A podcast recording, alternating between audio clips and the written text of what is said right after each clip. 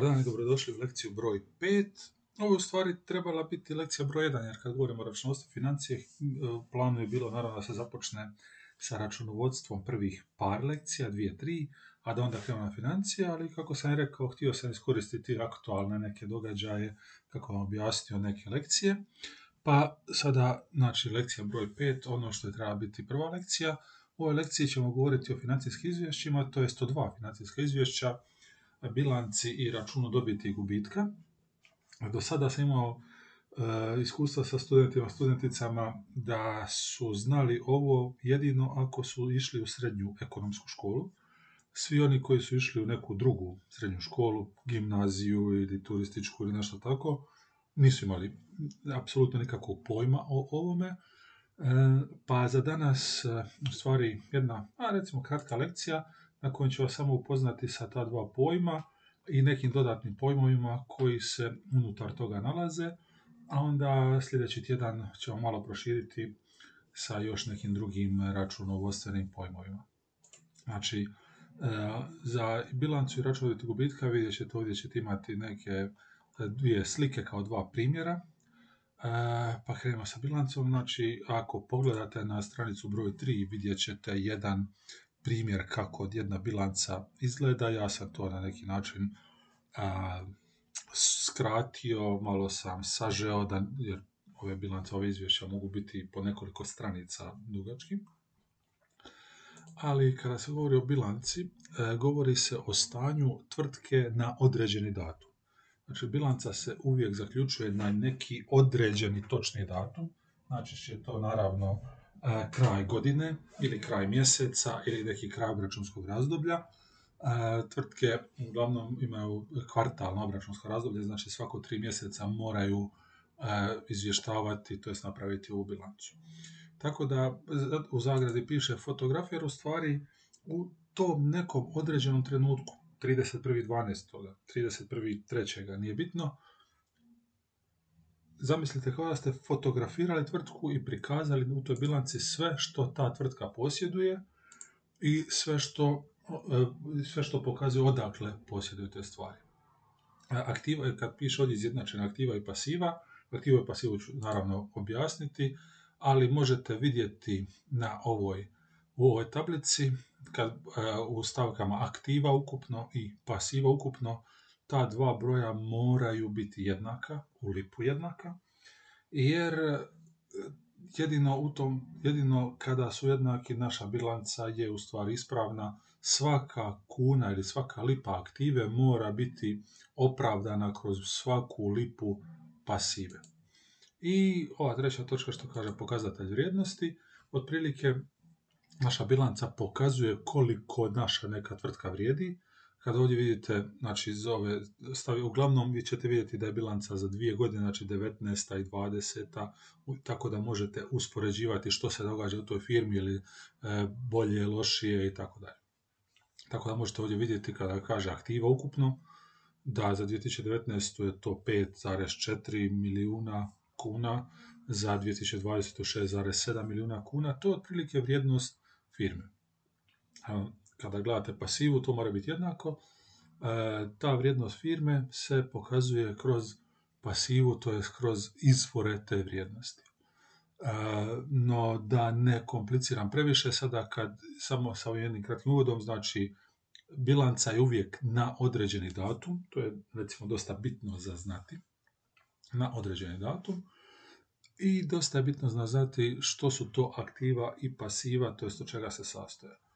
Pa krenimo sa aktivom e, imovina poduzeća. Znači, aktiva predstavlja svu imovinu u vlasništvu poduzeća. E, tako da u tu, znači u bilancu, u aktivu, u stvari e, neće ući razno razne neki najmovi, neće ući ništa što vi, čega vi niste u stvarnosti vlasnici.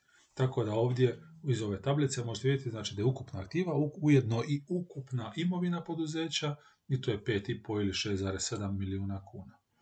A imovinu poduzeća ili aktivu e, dijelimo na kratkotrajnu i dugotrajnu imovinu. To možete vidjeti u tablici zato da su označeni sa slovima A dugotrajna imovina i B kratkotrajna imovina, onda su to unutar to slova imate točke 1, 2, 3, 4, unutar točke B imate točke 1, 2, 3 i 4. Krenemo onda polako objasniti, svaku od ovih stavki ću vam objasniti u nekoliko rečenica, ne, ne želim pretjerivati. Znači kad govorimo o dugotrajnoj imovini, to možete vidjeti i u prezentaciji što sam napisao. Znači, dugotrajna imovina se smatra svom onom imovinom za koju očekujete da će trajati duže od jedne godine i najčešće je e, uvijek potrebna za obavljanje nekog posla. Znači, svaka ta imovina planirate da traje duže od jedne godine. To je jako bitno za znati. A ovdje kada se podijelo znači, na nematerijalno, materijalno, financijsku imovinu i potraživanja, ja sam samo u svom tekstu podijelio malo, malo drugačije.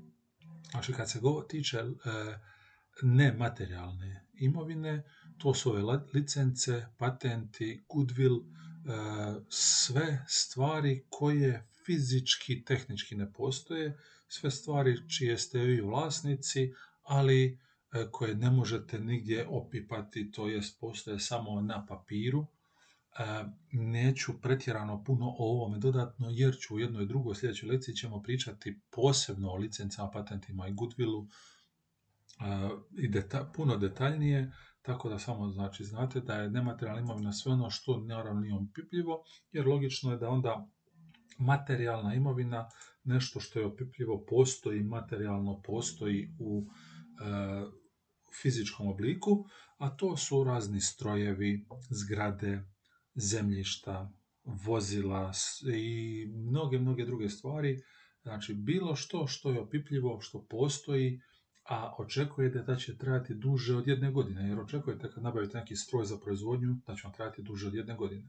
Zgrade, zemljišta, vozila, sve to jako logično za očekivati da traje duže od jedne godine i zbog toga se zove dugotrajna imovina. Financijska imovina, e, o njoj neću pretjerano sada puno, već sam spominjao par stvari kada smo govorili i o dionicama burzama, znači to su raznorazne vrijednosni papiri kojih firma može biti vlasnik, raznorazne obveznice, dionice, opcije i tako dalje i tako dalje. I potraživanja, vidjet ćete da postoje naravno i u dugotrajnoj i u kratkotrajnoj imovini potraživanja, to je novac koji vam neko duguje. Potražujete od nekoga da vam plati to. Dugotrajna potraživanja su naravno ona potraživanja za koje ne očekujete da će vam ih, da će vam ih vratiti u roku godine dana.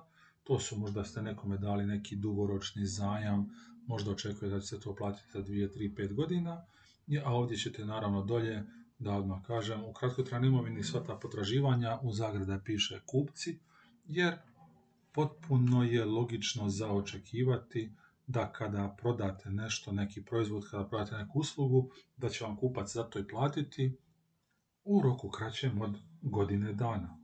E, neki prosjek o tome također jedno od sljedećih lekcija kada dođemo do toga. U Hrvatskoj e, je uobičajeni neki prosjek plaćanja, to jest e, plaćanja, naplaćivanja potraživanja od kupaca, nekih 45 do 60 dana, mjesec i po do dva mjeseca.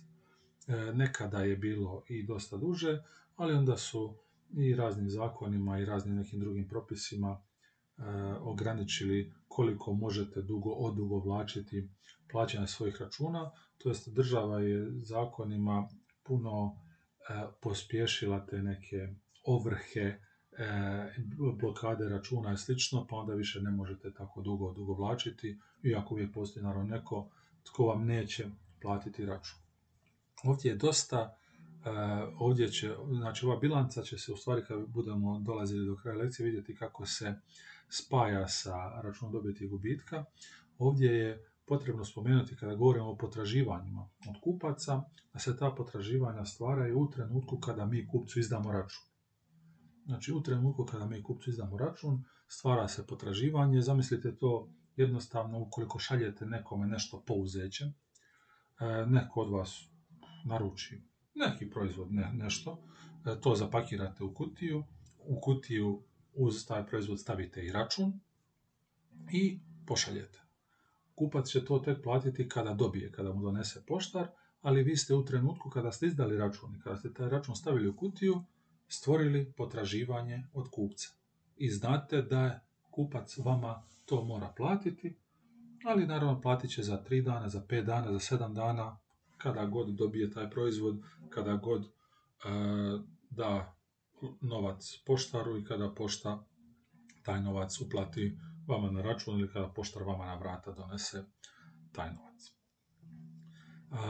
Kad sam već krenuo sa kratkotrajnom imovinom, to je pojašnjavanje tih potraživanja kupaca, znači kada se govori o kratkotrajnoj imovini, to je sva imovina koja ima očekivano trajanje kraće od jedne godine, e, to jest očekujete da ćete tu kratkotrajnu imovinu iskoristiti u što kraćem roku, da je nećete držati na svojim zalihama, da je nećete držati u sebe duže od jednu godinu, zato što vam je potrebna za poslovanje. Ovdje kao što vidite na tablici, podjelje, e, poredana je po jednom logičnom redoslijedu, znači zalihe, potraživanja, financijska imovina i novac. E, taj redoslijed je redoslijed e, takozvane obrnute likvidnosti. Likvidnost je sposobnost, vaša sposobnost da neku imovinu pretvorite u novac. Što je brže neku imovinu možete pretvoriti u novac, to je ta imovina likvidnija. Kratkotrajna imovina dakle ima neku maksimalnu likvidnost od godine dana, to jest treba će vam maksimalno godinu dana da dobijete novac od te imovine. Naravno, na dnu je ovdje novac na računu u blagajni.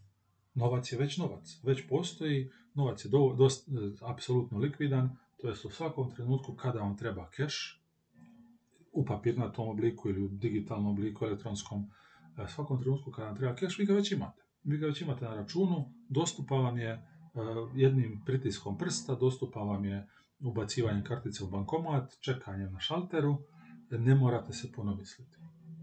Financijska imovina je druga najlikvidnija, znači to su razno razne, opet što sam spominjao, to su razno razne dionice, obveznice, bitcoini, što, što god smo to sada o tome pričali, koje možete vrlo lako naplatiti.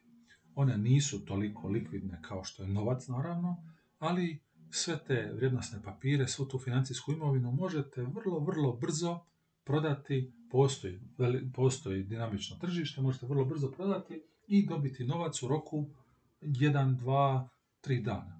Zavisi o kojoj se imovini radi, zavisi o preko kojeg ste posrednika tu imovinu financijsku prodavali. Znači, ukoliko vam neko sada kaže u trebate mi dati 100.000 kuna, vi pođete i zazovete svog brokera, prodate neke dionice, i broker vam u petak uplati novac na račun i vi to platite. Znači, vrlo je likvidno, samo par dana. S druge strane, najnelikvidnije imovina su zalihe. E, to se, e, pod zalihe skupno se može govoriti o zalihama nekih proizvoda koje imate, zalihama raznog sitnog inventara, zalihama raznog materijala. Ako želite najnelikvidnije, ako ste neka proizvodna kompanija, morate prvo naručiti materijal od kojega nešto proizvodite. I onda ako proizvodite, nije bitno, nešto od plastike i gume, e, imate na zalihama e, u garaži jednu veliku hrpu plastike, drugu veliku hrpu gume i ta plastika i guma apsolutno nije likvidna sve do trenutka dok vi od te plastike gume ne napravite taj određeni proizvod. Onda taj proizvod, nakon što ste ga napravili, taj proizvod morate prodati, morate pronaći kupca. Nakon što pronađete kupca e, i prodate kupcu taj proizvod, morate pričekati da vam kupac i plati novac. Tako da vidite da zašto zalihe su najnelikvidnije, zato što zahtijevaju puno, puno koraka i puno truda da bi na kraju dobili novac od tih nekih zaliha materijala, zaliha razno raznog, tu sam stavio znači sitnog inventara, nekih sitnica koje će vama pomoći da E, proizvedete taj proizvod, da napravite tu neku uslugu ukoliko se bavite uslužnim djelatnostima, tada je vrlo vjerojatno da ćete imati puno manje zaliha raznog materijala, a puno više zaliha raznoraznog sitnog inventara koji će vam koristiti za pružanje tih usluga i tako dalje. E, znači ono što je u aktivi potrebno zapamtiti, aktiva predstavlja cjelokupnu imovinu poduzeća, i ta imovina se dijeli na dvije razine, dugotrajnu i kratkotrajnu. više, koja, imovinu koja traje više ili manje od jedne godine. Dugotrajna imovina su e, nematerijalna i materijalna sredstva, a kratkotrajna imovina poredana po obrnutoj likvidnosti, zalihe, inventar, e, potraživanja, razno razna financijska imovina i novac. E, pasiva e, predstavlja porijeklo imovine. Zbog toga naša bilanca uvijek mora biti izjednačena, aktiva uvijek mora biti jednaka pasivi, jer za svaku lipu imovine koje posjedujemo moramo imati dokaz, opravdanje, e, pokazatelj odakle nam je došla ta imovina. Znači, ukoliko dođe inspekcija i vidi da neka imovina nije pokrivena nekakvim dokazom, može se smatrati da smo mi tu imovinu stekli ilegalnim načinom, to jest da ne možemo pokazati odakle nam je. Tako da pasiva e, predstavlja porijeklo imovine, mora biti apsolutno jednaka aktivi, a imovinu možemo steći samo na dva legalna načina. I to ovdje u bilanci možete vidjeti e, pod e, A kapital i B i C obveze, znači dugoročne i kratkoročne obveze, moglo je to biti u tablici jedno, ali sam podijelio na dva dijela. Tako da, kada vidite kapital i obveze, možete otprilike znati da što se tiče kapitala, to je novac koji je uložen od strane vlasnika. Znači, to je novac koji je vlasnik samostalno stavio u firmu, to može biti ako je neka manja firma, ako je DO, neki polog koji je vlasnik stavio, ukoliko je veća kompanija, to je vrijednost dionica koje su oni prodali, sjećate se iz, prve, iz druge lekcije, eh, IPO, Initial Public Offeringa. Prva lekcija u stvari. Ovdje, pod kapital i rezerve, vi u stvari ne, bih htio pretjerano uh, komplicirati. Znači, kapital je novac koji je uložen od strane kompanije, kao što vidite ovdje pod jedan upisani kapital 21.000 kuna, aha, to je vrlo vjerojatno neki DO, zato što je za DO otvoriti potrebno bilo 21.000 kuna, e, to je ne bilo nekih 5.000 e, e, njemačkih maraka davno prije, pa je tako preneseno. rezerve su razne zakonske rezerve koje možda firma mora imati, ako se sjećate našeg bankarskog sektora gdje smo rekli da banka mora imati neke rezerve obvezne a zadržana dobit ili gubitak znači da kompanija e, nakon što svake godine ostvari neku potencijalnu dobit, kompanija ima dvije mogućnosti. Da tu dobit isplati vlasnicima, što se često događa, jer vi kao vlasnik kompanije ili ako ima više vlasnika, vlasnici kompanije imaju pravo nakon što ostvare profit, nakon što plate naravno sve poreze, imaju pravo sa viškom novca, sa tim, sa tim dobitkom, raditi što god žele, pa ga mogu tako i uzeti sebi i kupiti sebi nešto lijepo, zato što su kao vlasnik zaradili novce, bili su profitabilni. Mnoge kompanije, naravno vlasnici će odlučiti da nekada i dio tog novca uzmu za sebe i počaste se, ali najčešće mnoge kompanije tu dobit zadržavaju u kompaniji i od te dobiti šire posao. Znači ako se bavite nekim poslom, imate ne znam, bavite se dostavom, imate jedan kombi, na kraju godine ostvarite dobit od 200.000 kuna, sada možete uzeti 200.000 kuna i ne znam, poći na ljetovanje, zimovanje, kupiti sebi, e, kupiti sebi nešto lijepo i potrošiti, ili možete tih 200.000 kuna uzeti i kupiti još jedan kombi, pa proširiti posao i time zadržavate dobit u firmi, ta zadržana dobit od, što sam rekao, 200.000 kuna, će se reflektirati u bilanci, gore na vrhu u aktivi, po tome što ćete sada imati više materijalne dugotrajne imovine, imate još jedno vozilo koje ste nabavili. Više, naravno, ovdje sada govorim samo o nekim općenitim stvarima, u sljedećoj lekciji više o toj nekoj povezanosti aktive i pasive. obveze Znači, opet mogu biti dugoročne ili kratkoročne, po istom principu dugoročne obveze koje morate podmiriti za, u roku od više godina dana ili obveze koje morate podmiriti u roku kraćim od godinu dana, to su kratkoročne obveze. To mogu biti raznorazni novci, posuđeni od nekih vjerovnika, vjerovnici su osobe ili kompanije kojima vi dugujete novac, e, to mogu biti e, raznorazni bankovni krediti, kratkoročni i dugoročni, to može biti kada kupite na karticu na šest rata, to su, imate također kratkoročnu obvezu da platite svih tih šest rata u roku šest mjeseci. I obveznice, vrijednosni papiri koje vi možete izdati da biste financirali svoju kompaniju. E, ponovno, e, puno više o malo detaljnijem odnosu ovih nekih aktiva i pasiva e, u sljedećoj lekciji, sljedeći tjedan. Račun dobiti gubitka, ovdje vidite ponovno na slajdu broj 7, jedan primjer računa dobiti gubitka, na slajdu broj 6 znači općenito, e, račun gubitka pokazuje uspješnost tvrtke u određenom periodu. I ovdje, kada sam stavio video snimka, znači ako je bilanca fotografija, račun dobiti gubitka e, se smatra video snimkom zato što račun dobiti gubitka se odnosi na cjelokupno razdoblje. Znači dok ćete bilancu reći bilanca je na dan 31.12. I više manje sve što se dogodilo od prvoga, prvoga do 30.12 bilanca uopće, uopće ne, ne može reflektirati. Naravno, ima odraz tako da se sve to e, nadopunjuje, ali vi iz bilance 31.12. apsolutno ne možete znati što je bilo sa tom kompanijom sve do tog trenutka. Samo kad ste, ga, kad ste fotografirali kompaniju, znate kako je bilanca. Račun dobiti gubitka vrijedi za cijelokupno razdoblje. Tako da, naravno, ovdje sam to poprilično pojednostavnio. Tako da račun dobiti gubitka ubraja u sebe svaki dan i svaku moguću transakciju u svakom mogućem trenutku unutar tog nekog razdoblja, unutar te neke godine dana. Tako da se račun dobit gubitka ponovno piše za godinu 2019. za godinu 2020.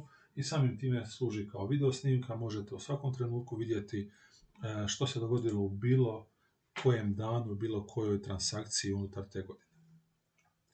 E, opet ovdje, kao što vidite, imate stavke prihoda i rashoda, znači račun dobiti i gubitka, u stvari govori o svim vašim prihodima, svom novcu koji je ušao u kompaniju i svim vašim rashodima, svom novcu koji je izišao iz kompanije.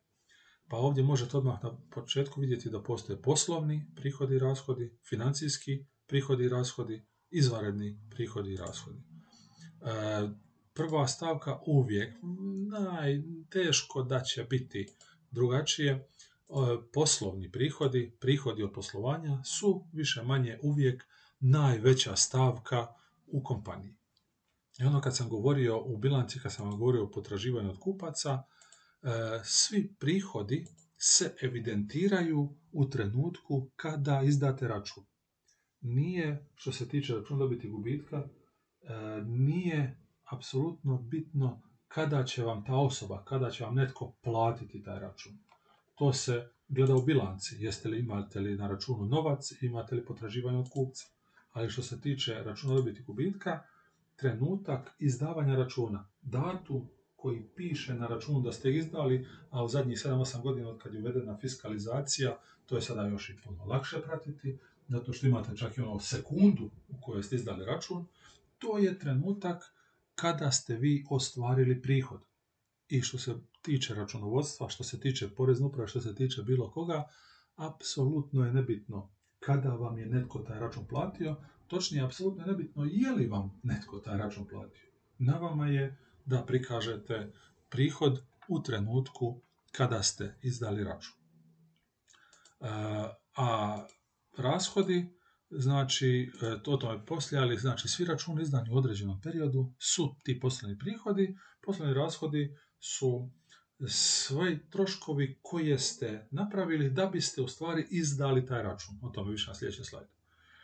Kada se govori o izvanrednim prihodima, e, pardon, kada se govori o financijskim prihodima, znači to su razno razni prihodi koji ste ostvarili od tih nekih svojih investicija, kamata na neke kredite koje ste dali, razno raznih tečajnih razlika, ako se bavite izvozom u trenutku, znači kad vam je neko nešto prodajete za 100 eura i u trenutku kada, vam, kada ste izdali račun, tih 100 eura je bilo 750 kuna, ali do trenutka kada vam je ta osoba platila račun 100 eura je 760 kuna, aha, vi ste ostvarili 10 kuna dobiti samo zato što ste na tečajnoj razlici zaradili 10 kuna. To je financijski prihod. Jer, e, pošto to možda nisam napomenuo, pošto smo u Hrvatskoj, sve do trenutka kad se ne uvede euro, e, pošto smo u Hrvatskoj, e, sve stavke moraju biti izražene u kunama. Tako da čak i ako prodate nešto u inozemstvu za 100 eura, vi morate napisati da ste izdali račun u kunama, to jest, naravno bit će negdje napomena, ako izdate račun na 100 eura, vi automatski pišete u prihod poslovanja 750 kuna i kada vam neko na kraju uplati 760 kuna zato što se tečaj promijenio, vi morate pokazati da ste 10 kuna zaradili kao financijski prihod, jer vam mora odgovarati. Kore, u bilanci imat ćete 760 kuna novca. Znači mora vam svaka lipa odgovarati. A izvanredni prihodi su, ovdje vidite u ovom primjeru ih nema, ali i rijetko ih ima, ali to je sam novac zarađen od aktivnosti koje nisu dio redovitog poslovanja. E, kao što najčešći primjer je ta neka prodaja imovine, e, gdje vi imate neki stroj, neko vozilo, neku, najčešće to stalna imovina, i vi se, vama treba stroj da biste obavljali posao, ali vi ne prodajete te strojeve. U trenutku kada možda nabavite novi, bolji stroj za svoj posao, ovaj stari ćete prodati. I kada taj stari stroj prodate, to vam je izvanredni prihod samo zato što ste, e, zato što to nije redovito poslovanje, ali naravno e, vrijednost tog starog stroja je ujedno i vaš izvanredni rashod. Tako da možete čak imati i gubitak. Znači, ako imate taj neki stari stroj koji vrijedi 5000 kuna, vi možete možda pronaći kupca koji će vam za taj stroj, zato što mu stvarno treba platiti 10.000 kuna. Imate 10.000 kuna izvanrednih prihoda, 5.000 kuna izvanrednih rashoda, jer više nemate taj stari stroj, i na kraju ćete biti u plusu 5.000 kuna. Ili možete se samo htjeti riješiti tog starog stroja, ne znate što ćete sa njim, samo vam smeta, znate da vrijedi 5.000 kuna, ali ga prodate za 3 samo da ga se riješi, samo da ga neko odnese. Možete imati izvaredni gubitak od 2000 kuna. Naravno, sad, već sam spomenuo e, sve te e, rashode u nekom primjeru kod, kroz prihode, ali kad govorimo znači, o poslovnim rashodima, rekao sam, to su svi rashodi koje ste morali napraviti da biste uspjeli prodati taj neki proizvod, to jest svi, svi troškovi koji su napravljeni da biste mogli izdati račun i ostvariti neki poslovni prihod. To je razno razni trošak prodane robe ili proizvoda, znači neka nabavna cijena te prodane robe ili proizvoda, trošak zaposlenika koji je to odradio taj posao, amortizacija, to jest e, umanjenje vrijednosti ukoliko se radi o nekoj, nekoj većoj imovini, razno razne režije, osiguranja, najmovi, svi mogući fiksni i variabilni troškovi e, koji ulaze u tu priču. Imaćemo još nekoliko primjera u vezi toga. I naravno financijski rashodi, ukoliko imate neki kredit, morate plaćati kamate, te kamate su financijski rashodi i e, te kamate možete, vam služe naravno kao porezna olakšica što imate, što plaćate veće kamate, to ćete imati na kraju manje prihoda. I posljednji slajd, dobit ili gubitak. Ovdje sam znači ovaj e, EBIT, prihod prije kamata i poreza, ili ovdje u mojoj tablici ovaj dobit prije oporezivanja. E, govor EBIT, znači earnings before interest and taxes, to ćete često vidjeti negdje, zato sam i stavio. Dovoljno je, znate, to neki, neki prihod prije kamata i poreza. E, to je neki bruto prihod. Od tog nekog bruto prihoda imate sada financijski pravo odbiti ovo što sam rekao kamate. Znači, od tog nekog ukupnog prihoda, tog bruto prihoda možete odbiti kamate ukoliko imate razno razne financijske obveze. E, I onda na tu razliku tih nekih bruto prihoda ili bruto dobiti umanjenu za kamate, morate platiti određenu stopu poreza. Ukoliko naravno imate prihod. Ovdje ste vidjeli, znači, ovdje pod 9 i 10, dobit prije oporezivanja ili gubitak, ne možete imati jedno ili drugo, to su znači ukupni prihodi minus ukupni rashodi, imat ćete dobit ili gubitak, pošto imate dobit, morat ćete platiti porez na dobit, e, kada dobit umanjite za taj porez koji morate platiti državi, imate dobit nakon oporezivanja i to je vaša neka sada neto dobit, novac koji možete zadržati, što sam rekao u firmi, možete kupiti neki novi stroj, možete proširiti svoje poslovanje ili kao dividendu e, izvući iz firme i vlasnik to time može raspolagati kako god želi. E, znam da je ovako možda na, prekomplicirano i da sam možda u 30 minuta prešao i e, prebrzo, ali nisam htio previše komplicirati, pogotovo zato što ćemo ove odnose, bilance i računa dobiti gubitka, e, odnose aktive i pasive i prihoda i rashoda dodatno obraditi u sljedećoj lekciji. Znači nismo završili, ali završili smo s ovom jednom smislenom cjelinom što se tiče financijskih izvješća, a u sljedećoj lekciji sljedeći tjedan ćemo malo proširiti ovo znanje. Pa do sljedećeg tjedna, ugodno, ugodan dan, ugodan tjedan, doviđenja.